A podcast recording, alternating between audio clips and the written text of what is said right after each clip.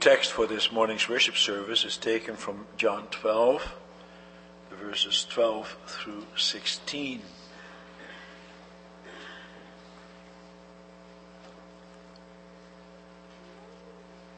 The next day, the great crowd that had come for the feast heard that Jesus was on his way to Jerusalem. They took palm branches and went out to meet him, shouting, Hosanna! Blessed is he who comes in the name of the Lord. Blessed is the King of Israel. Jesus found a young donkey and sat upon it, as it is written, Do not be afraid, O daughter of Zion. See, your king is coming, seated on a donkey's colt. At first, his disciples did not understand all this. Only after Jesus was glorified did they realize that these things had been written about him and that they had done these things to him.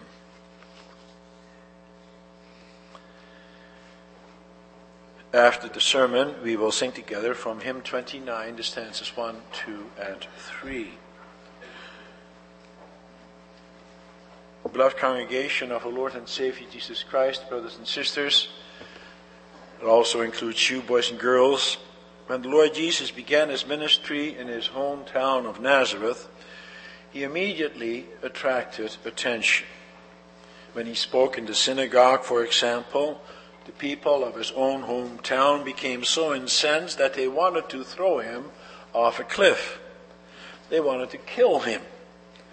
But at that time, he simply walked away from them. He walked right through the crowd and went on his own way. Time and again, we see that Lord Jesus does that during his ministry. He did so also, as we know from John 6, verse 15, after he fed the 5,000. He had become very popular by that time. And that is why the crowd was there in the first place. They had seen and heard about all the miracles that he did, and they wanted to be part of it. They too wanted to be healed. They too wanted to experience the miracles that he did. And after he miraculously fed those 5,000 people, they wanted to make him king. Once again, however, he walked away from them. He did not want to be made king, at least not at that point. That is the way it was throughout his ministry from the very beginning. Crowds either wanted to make him king or they wanted to kill him. But now look at what happens here in the text we are dealing with this morning.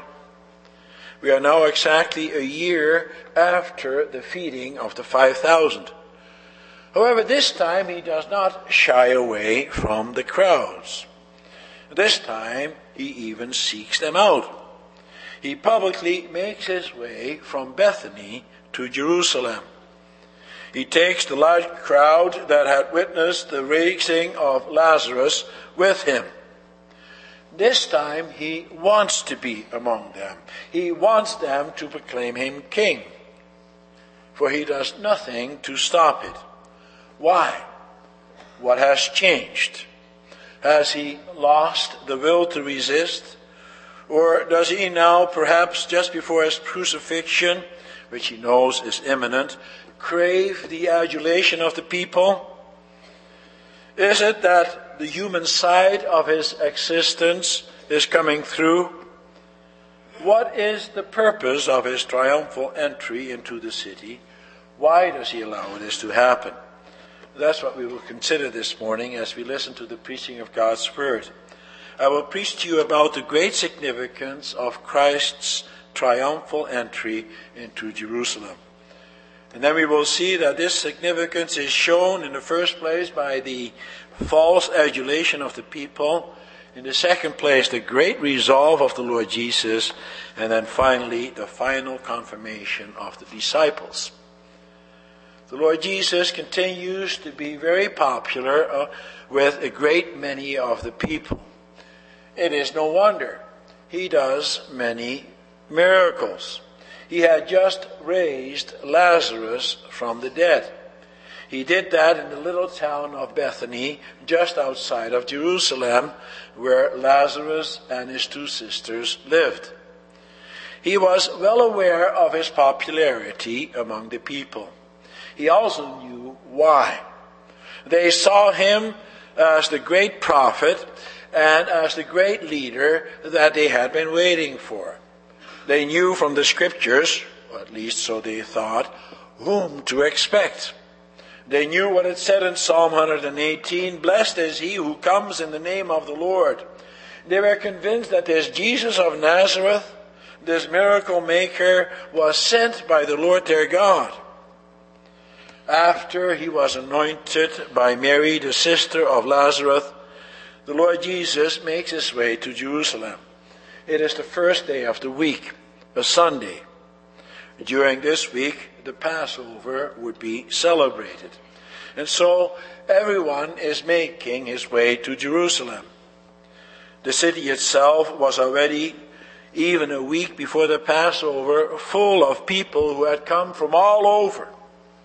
It was said that during those days the city of Jerusalem normally existed of about 30,000 inhabitants. But during the time of Passover, it would swell to 100,000 people, 180,000 people.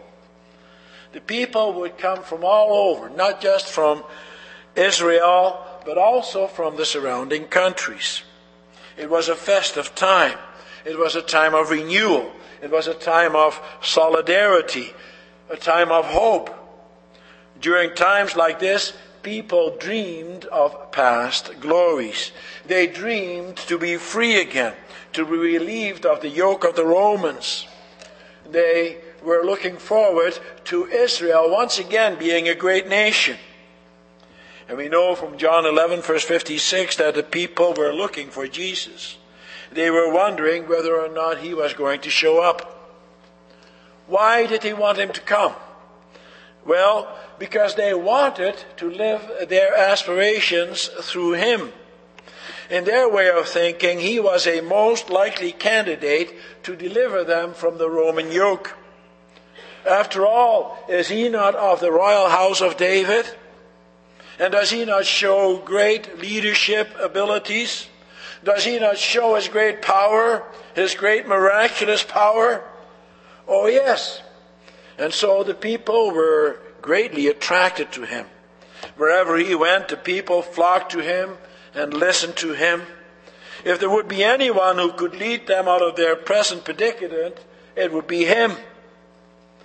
The people who were already in Jerusalem for the Passover feast hear that the Lord Jesus is coming from Bethany, that he is on the road. And so, what do those people in Jerusalem do? They go out to meet him. They leave whatever they are doing and they go outside of the city gates and meet him on the road from Bethany to Jerusalem. And there they encountered the Lord Jesus along with a great crowd that had already been accompanying him from Bethany. And so just before the Lord Jesus enters Jerusalem, those two crowds meet. Actually, it is possible to speak of three crowds, for also the Pharisees and the scribes were among them as a separate group. They wanted to be there to see what was happening. They were building a case against him so that they could have him arrested and done away with. At this time, they were silent observers. Their time to act had not yet come. They waited for an opportune moment. They could not arrest him while the crowds were all around him. That would have been dangerous. The people would rise up against them if they were to do this under these circumstances. At this particular time, the people still adulate him. They have great hopes for him. That shows from their actions. Acting spontaneously, they took palm branches. The apostle John does not say what they did with those palm branches, but it is clear from the other gospel accounts what that is. They wave them and they spread the branches on the road along with their cloaks. What significance is there about those palm branches? Well, those branches have a history with God's people. For the Lord God Himself had commanded the waving of branches during the Feast of Tabernacles. That feast was instituted to make the Israelites remember their roots. It was a time of commemoration. They had to remember the time that they had to live in booths, which was the case just before their deliverance from Egypt. We read in Leviticus 23 verse 40 that during the Feast of Tabernacles, which had to be celebrated every year, that on that first day of that celebration, they had to take palm fronds, leafy branches, and rejoice before the Lord their God for seven days. The Feast of Tabernacles was commanded to remind the people of their deliverance from their enemies. And the waving of a palm branch was an important part of that celebration. But the waving of the palm branches had in the meantime become a symbol of nationalism. Some hundred years earlier, during the time of the Second Revolt, Judas Maccabeus had rededicated the temple after the temple had been profaned by the Syrians, after his brother Simon, a few years earlier, had conquered the Jerusalem citadel. The waving of palm branches had become a symbol of liberation, of victory over against one's enemies. At that time, they even had palm branches engraved on their coins.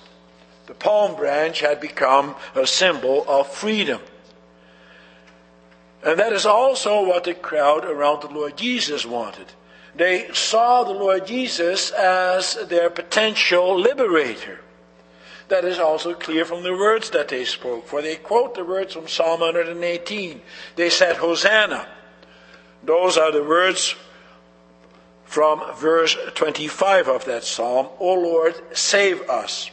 That is what that exclamation Hosanna means. It means, save us now. Please save us. And then they quote further from that psalm Blessed is he who enters in the name of the Lord. And that is taken from the following verse, verse 26. But then they add something. They said, Blessed is the King of Israel. Those words do not belong to that psalm. They add these words because they have nationalistic hopes for him. They want to crown him as king. That was their agenda all along. They are looking not for salvation from their sins, but from their enemies, the Romans. They thought that the Lord God sent them that prophet to give them earthly deliverance. However, they did not understand that God gave them kings not to deliver them from men, but to deliver them from evil. The Romans would have been somewhat amused by all this as they were watching those proceedings for this was nothing like their celebrations for their heroes. Whenever they wanted to honor someone, they would do it in a much more meaningful way. For whenever a Roman general was victorious on foreign soil, having killed at least 5,000 enemies, and having gained new territory, then such a hero and conqueror would be given a Roman triumph as he returned to the city. At such a time, the victor would display the trophies he had won and show off the enemy leaders he had captured. They would parade all the spoils of war before the people. That was a time of great fun and joy. And then the victor would go through all the major thoroughfares of the city, ending up at the arena where some of the captives would be forced to entertain the people by fighting wild beasts.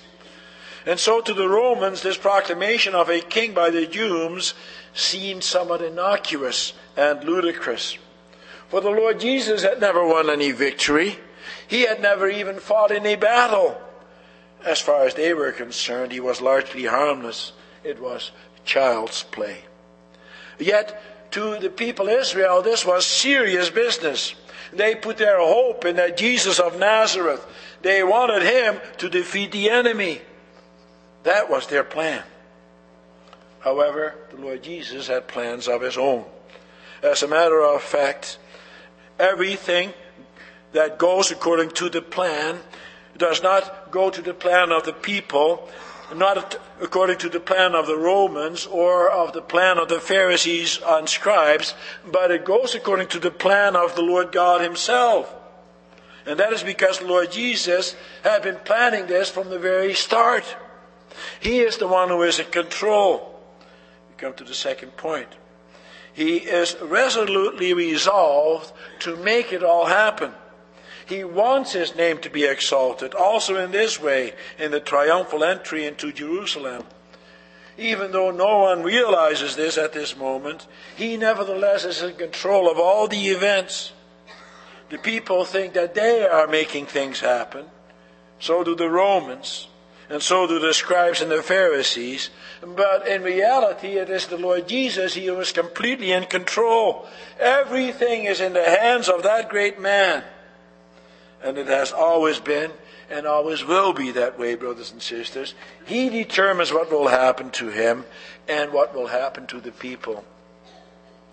It says in verse 14 that the Lord Jesus found a young donkey and that then he sat upon it. The other gospel accounts give us a few more details about what happened. Matthew, Mark, and Luke tell us that the Lord Jesus ordered two of his disciples before he entered Jerusalem to go into a village ahead of them, and that they would find a colt of a donkey tied up which no one had ever ridden. They were to untie it and bring it to him. John, however, tells us about the young donkey after he tells us about the adulation of the people. Why the difference in these accounts? Well, the important thing for John is not when or how, but why the colt of a donkey was taken. John, inspired by the Holy Spirit, gives us this order in order to show that the Lord Jesus himself would determine the course that things were going to take. He wants to show that it is in response to the people's agenda that the Lord Jesus deliberately takes a colt of a donkey. The Lord Jesus wanted to send a clear message. A donkey was an animal of peace. These animals were needed for transport and other things, not for war. They were vitally important to poor nomadic peoples for their basic transport, allowing an average journey of about 30 kilometers a day. It was also a mode of transportation for royalty. A horse, on the other hand, was an instrument of war.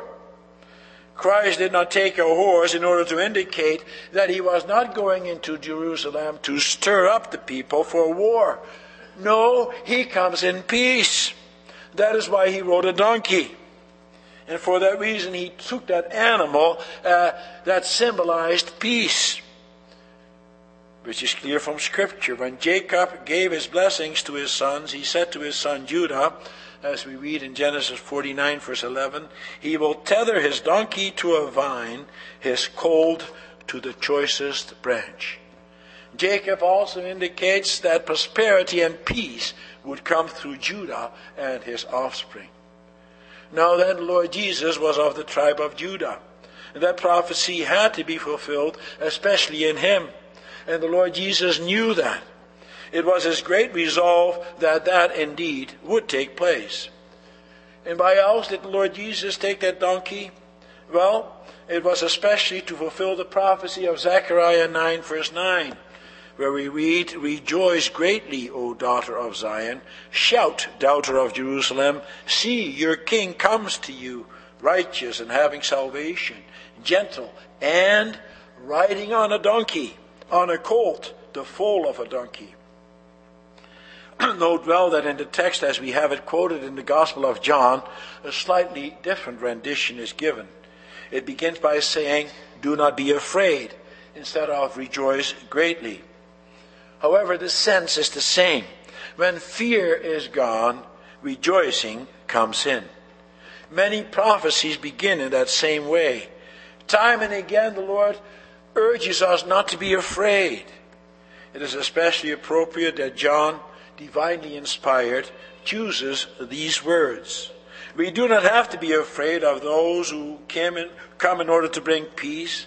That is why he rides a donkey. The scriptures had to be fulfilled. The Lord Jesus knew exactly what he was doing. He guided all the events.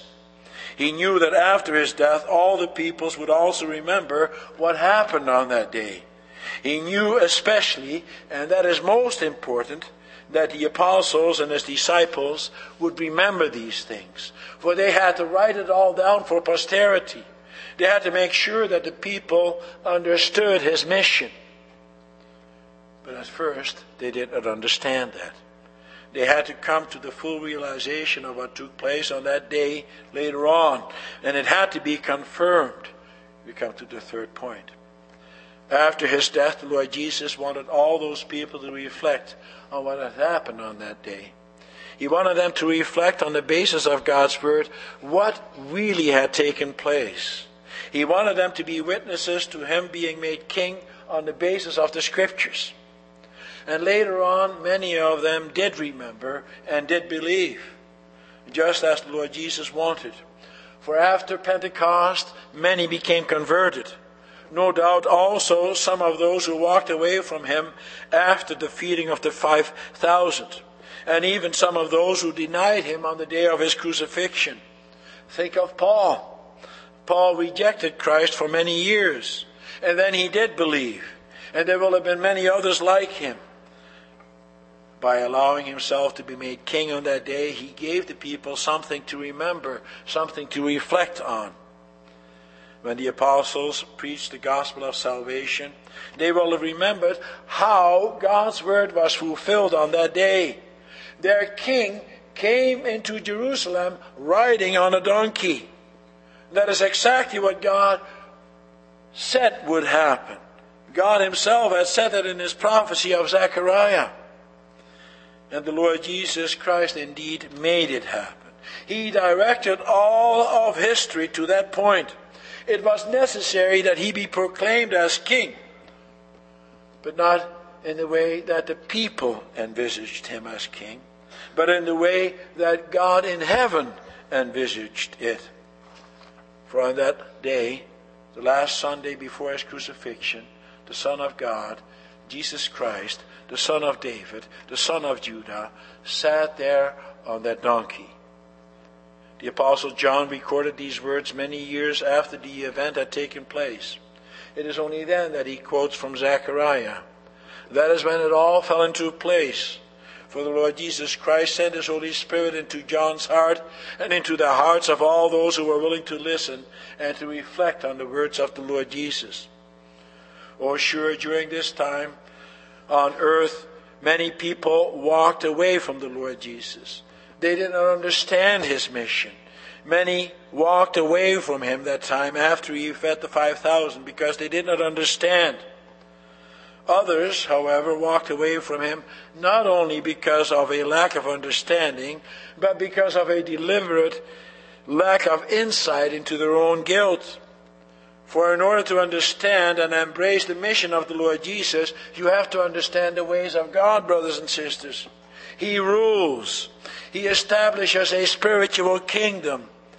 And the only way that you can be a citizen of that kingdom is if you repent. If you repent from your own sins, you have to allow Him to be proclaimed King also in your own personal life. You have to allow Him to rule every aspect of your existence. And that's not easy. For it means that you have to let go of your own control in your own life. That means that you have to let go of your own plans so that you can make your plans the Lord's plans. You have to understand what His kingdom means and what it accomplishes. The people wanted to make Him an earthly king. They had great ambitions for themselves. They wanted freedom. They wanted to be able to order their own affairs. They did not want any decrees of Rome to determine what they could or could not do. They wanted to use the Lord Jesus for their own ends. Doesn't that sound familiar? Is that not the kind of world we live in? This world also wants to use the Lord Jesus for their own ends. They say, He was a man of peace, of love, of tolerance. And so let us live our own lifestyles. Let us do what we want for ourselves. Allow us to break the covenant of marriage with impunity. Allow us to make homosexuality an accepted lifestyle. Allow us to abort our children. That's why Jesus came. He came not to judge, He came for all men. That is the kind of king they proclaim the Lord Jesus to be today. But is that the way it is?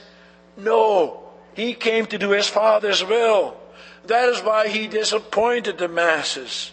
He came to establish a spiritual kingdom. He rejected all things that was worldly. He rejected all those who thought that salvation is in man. He rejected all those who thought that their joy and happiness would be found here on earth alone. He rejected all those who did not want to acknowledge nor fight against their sins. And so they reject him. They reject him as king. Oh, sure, he was anointed. But for what? For death. He was crowned. But what kind of crown? A crown of thorns. He was given a royal robe. It was a purple robe of mockery. And that's also how it is today. Look at how the world ridicules Christians. More and more in this Western society of today, you see that people have utter contempt for that King, for the Lord Jesus Christ, as He has revealed Himself in His Word. This world does not want to be ruled by Him. This world does not want to repent from its sins. It wants to be free. It wants to be a law unto itself. Beloved congregation, the Lord Jesus is going to come again. He's going to come a second time from heaven.